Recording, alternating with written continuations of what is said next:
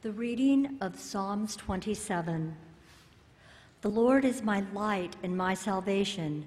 Whom shall I fear? The Lord is the stronghold of my life. Of whom shall I be afraid? When evildoers assail me to devour my flesh, my adversaries and foes, they shall stumble and fall. Though an army encamp against me, my heart shall not fear. Though war rise up against me, yet I will be confident. One thing I have asked of the Lord, that I will seek after, to live in the house of the Lord all the days of my life, to behold the beauty of the Lord and inquire in his temples. For he will hide me in his shelter in the day of trouble. He will conceal me under the covers of his tent. He will set me high on a rock. Now my head is lifted up above my enemies all around me, and I will offer in his tent sacrifices with shouts of joy. I will sing and make melody to the Lord. Hear, O Lord, when I cry aloud. Be gracious to me and answer me. Come, my heart says, seek his face. Your face, Lord, will I seek. Do not hide your face from me. Do not turn your servant away in anger. You who have been my help, do not cast me off. Do not forsake me, O God of my salvation. If my father and mother forsake me, the Lord will take me up. Teach me your way, O Lord, and lead me on the level path because of my enemies. Do not give me up to the will of my adversaries, for false witnesses have risen against me, and they are breathing out violence. I believe I shall see the goodness of the Lord in the land of the living. Wait for the Lord, be strong. Let your heart take courage. Wait on the Lord. A reading from Psalm 139. Where can I go from your spirit? Or where can I flee from your presence? If I ascend to heaven, you are there.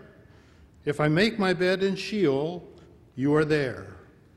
If I take the wings of the morning and settle at the farthest limits of the sea, even there your hand shall lead me, and your right hand shall hold me fast.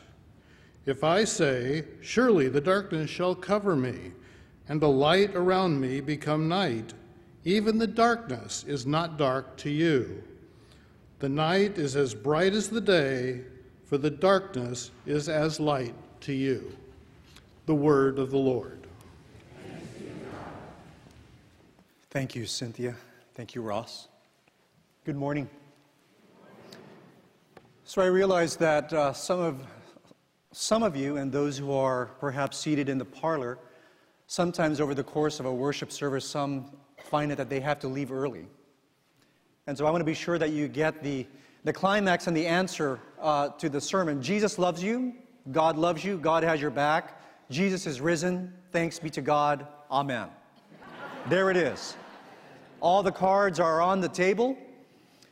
And even the outline, the movement of how this sermon will go is in your Abundant Living if you're the note-taking type. And so if you feel comfortable in leaving at this point, I won't be offended. But I want you to stay.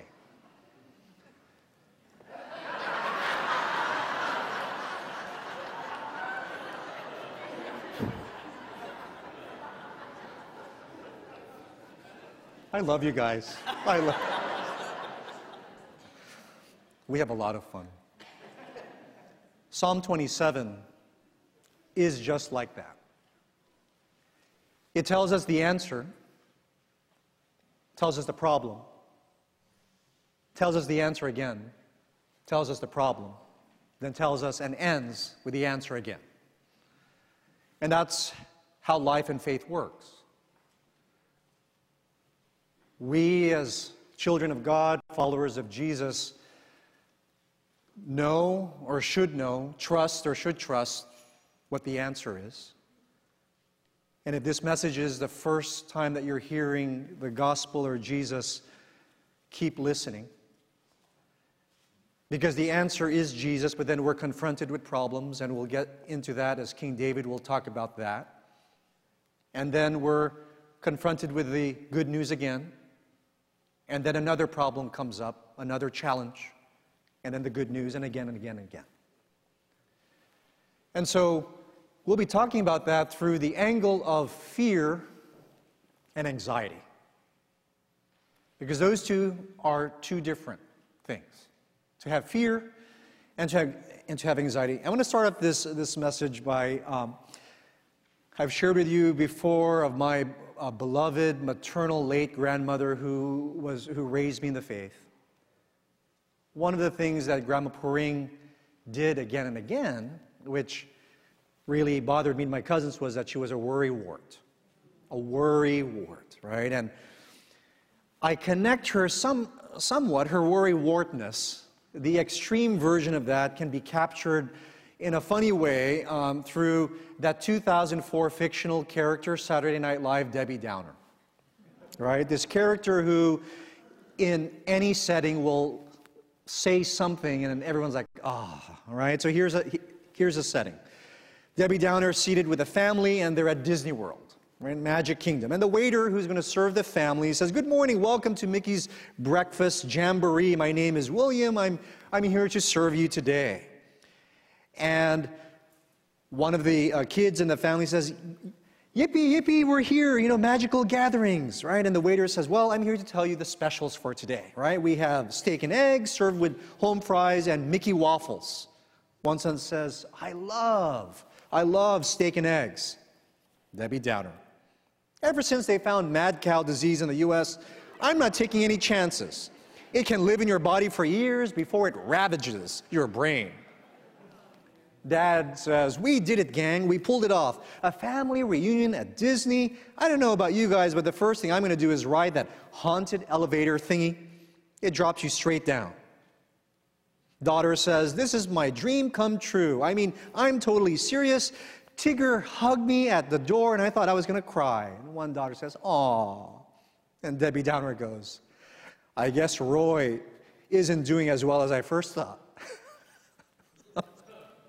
I know, I'm so corny, I have to laugh at my jokes. And so one of the daughter says, "What? Who's Roy?" And Debbie Downer goes, "Roy, of Siegfried and Roy. He was attacked by his own tiger and suffered devastating injuries. That Roy." And on it goes, right? There's a difference between fear, and there's a difference between anxiety. Fear is healthy, because it warns us of danger. It warns us of that perhaps which we can't take on. Like my eldest son, who last week said, "I'm not ready to drive on the freeway yet. I'm not quite ready there," right? So fear is healthy. But when fear becomes unhealthy, and we keep thinking about that source of fear or the perceived fear, and it turns into a paralyzing anxiety. Let's look to the Lord in prayer. Lord, may the words of my mouth and meditations and thoughts of our hearts be acceptable to you, O Lord, our strength and our Redeemer. For it is in Jesus Christ we pray. Amen. Anxiety. The early church father, St. Augustine, speaks about anxiety and fear. And he talks about how God has blessed us with many blessings, right? Many gifts. Blessings of life, family, friends, blessings of the wonderful, wonderful creation, the blessing of the sun, and so forth.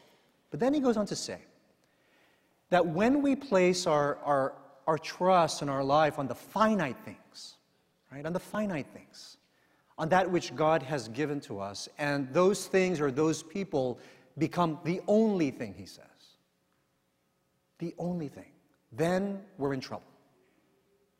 Because anxiety is what Tim Keller calls the implosion, the implosion of that one thing.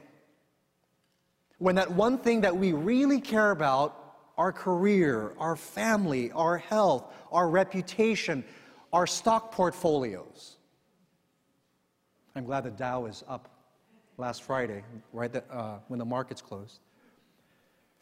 That one thing, that somehow when we think that our life can't move without that one thing or that one person, and then it slowly implodes or it begins to crack, and then there's a fear and it then becomes anxiety.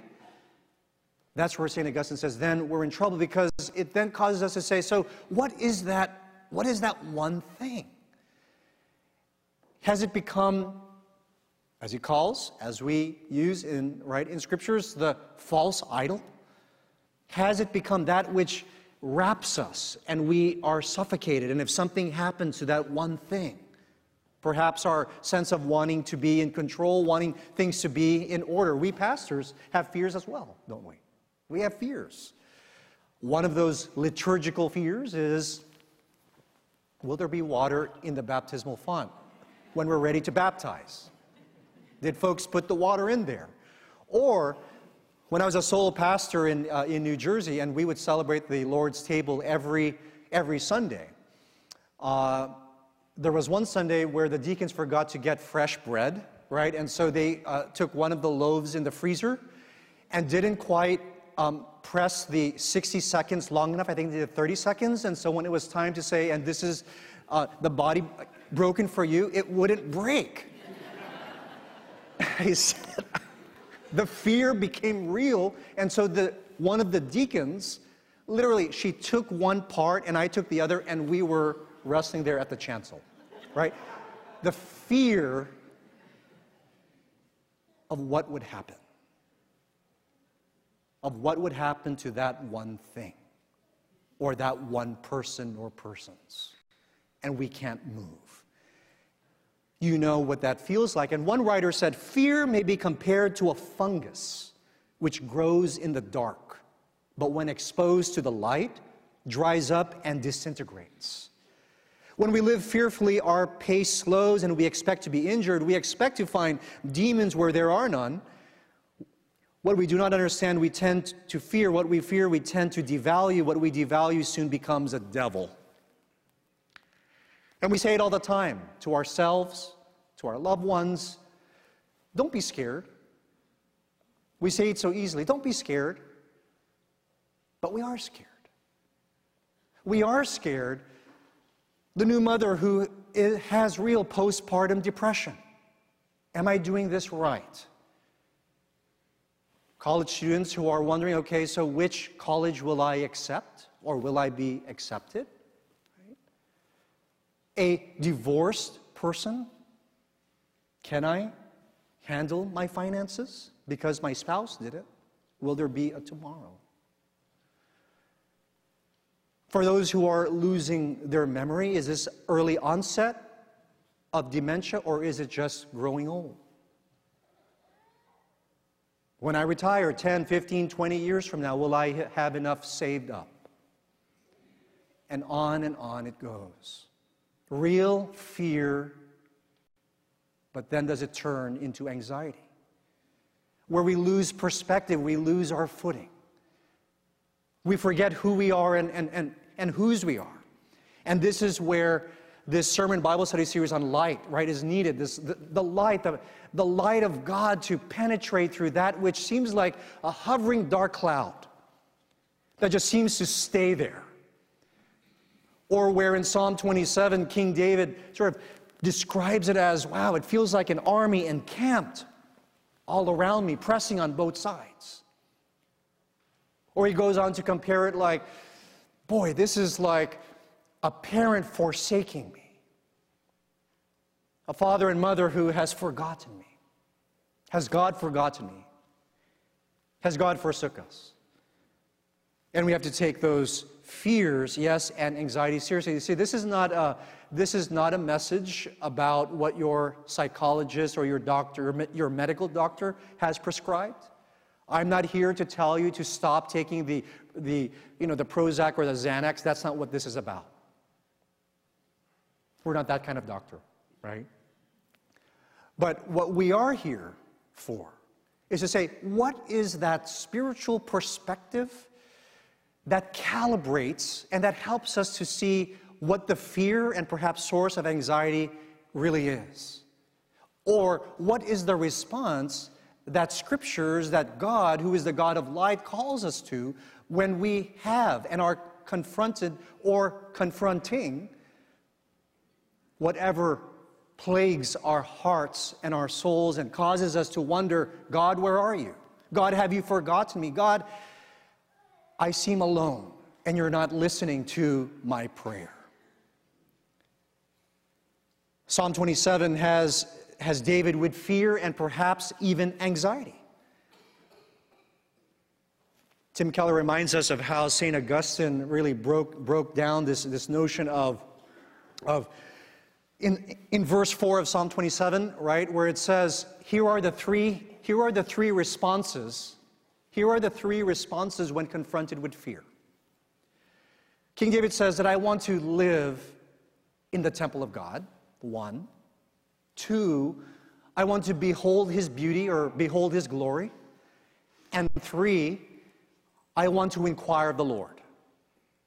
To live in his temple, to behold his beauty or behold his glory, and three, to inquire of the Lord. There's the three things, right?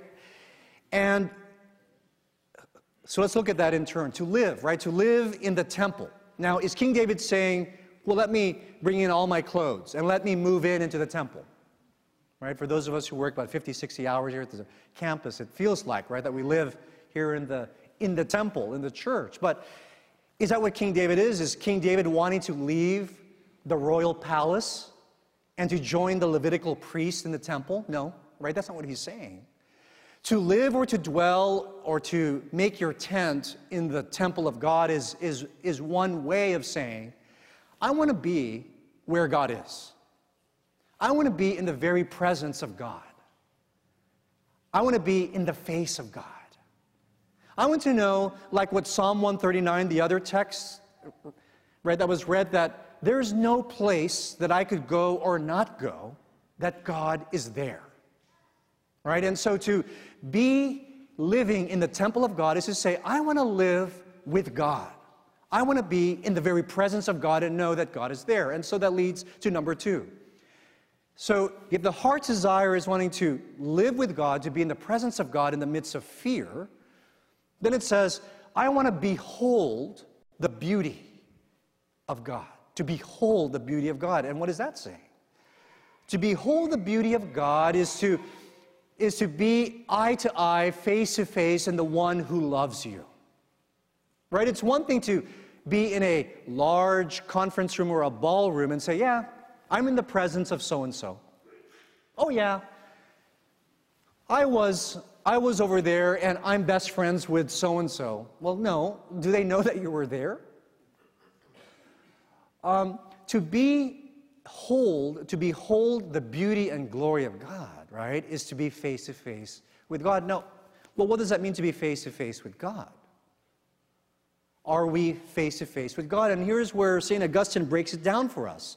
To gaze in the face of God, to behold of God's glory, has three parts.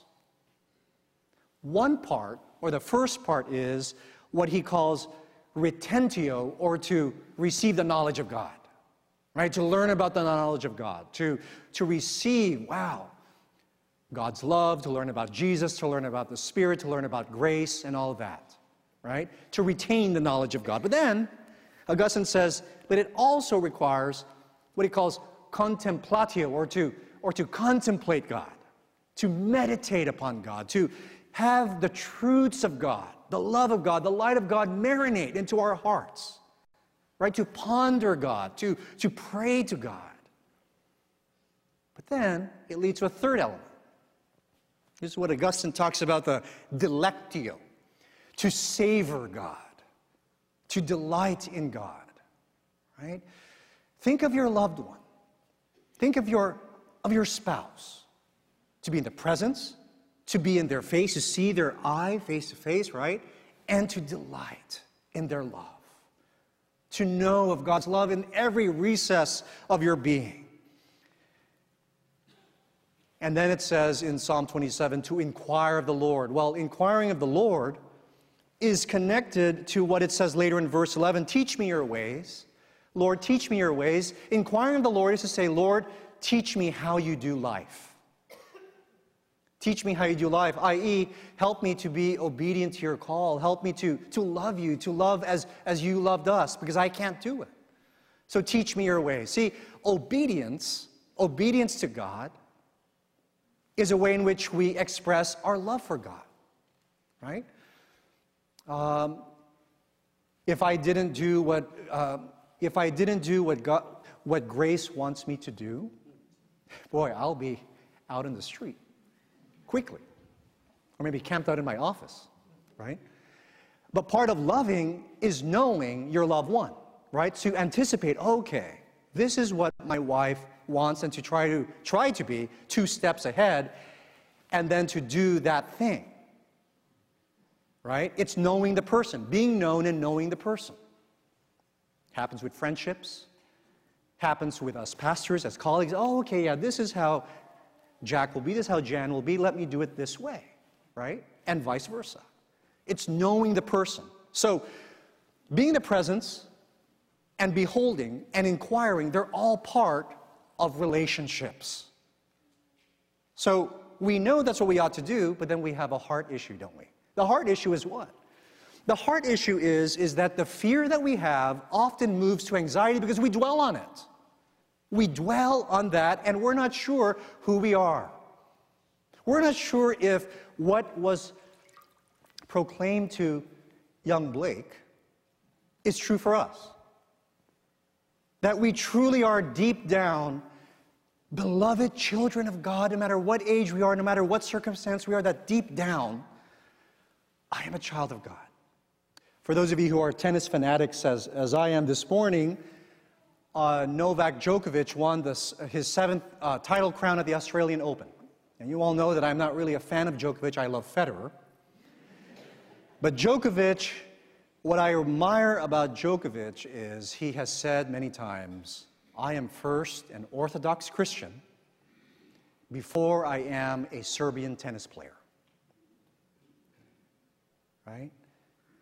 Before we are all the things that we are, or not, we are children of God. When my beloved maternal grandmother was in the final years of her life, as she was convalescing in the hospital, and her memory was fading, she had an aneurysm, had all sorts of things, 5 years in the hospital. And she began to no longer remember some of the grandchildren and different memories that we had, but what she remembered were a few hymns here or there. Amazing Grace was one that she always mouthed through her tracheotomy. She could sing that, because she was in the choir too. She sang in the chancel choir for like, I think, 5 decades, forever. And she knew the Lord's Prayer. Amazing. What she was taught as a kid, right, boiled down to, from all the years that she lived, boiled down to, I'm still a child of God, and I'm going to do what children of God are taught, which is to sing Amazing Grace and to pray the Lord's Prayer, because that is the basic, this is the core of who I am, this is the core of who we are. Am I loved by God? Do we believe it in the recesses of our being? That's the heart issue that Psalm 27 is confronted with, and that we are confronted with again and again. As a child of God, do we believe it? Am I a beloved child of God? Which means, if we hold it in the deep recesses of our being, that we, you and I, are beloved children of God. Therefore, God loves us no matter what. God has our backs. That's where the good news is, right? The good news as amplified through 1 John in the New Testament says, perfect love, what? Casts out fear. 1 John 4:18. Perfect love casts out fear. 1 John will say earlier, who or what is that perfect love? Who is it? Jesus Christ is God's perfect love, isn't he? He is the one who knows us inside and out. He is the one who knows every recess of our being, every fear and every anxiety, right? He is the one who felt forsaken so that we would not be forsaken. He is the one who was so loved so that we can love. He is the one, and he is the only one. He is not the one among many. He is not the first among equal priorities of, yeah, there's Jesus, there's God, and then there's, you know, family and friends and so on and so forth. No, he is actually the preeminent one, like no competition. Like, he is not the one that gets the gold prize and the others get silver and bronze. Like, he is the only one standing on that Olympic platform. And all the rest, all of our loved ones, and including ourselves, we are so loved by him. And it is through him and his eyes that we then see all of our relationships and all of our circumstances, including ourselves, to say, yes, fear and anxiety are real. But thanks be to God that Jesus takes those cares upon his shoulders. The one who is the beloved Son of God, and because he's the beloved Son of God, we know that we are beloved sons and daughters of God in Christ through the Spirit.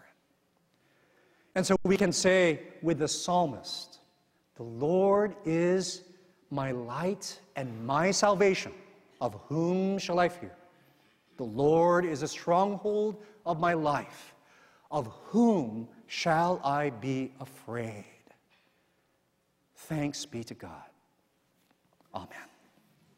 Let us pray. Oh, Father in heaven, we are so grateful that you are our light and our salvation, the stronghold of our life, the one who is with us in our fears and, yes, with our anxieties. Thank you for loving us and that we can cast our cares and our very life in your loving hands. We pray these things in the blessed name of your Son, our Lord Jesus. Amen.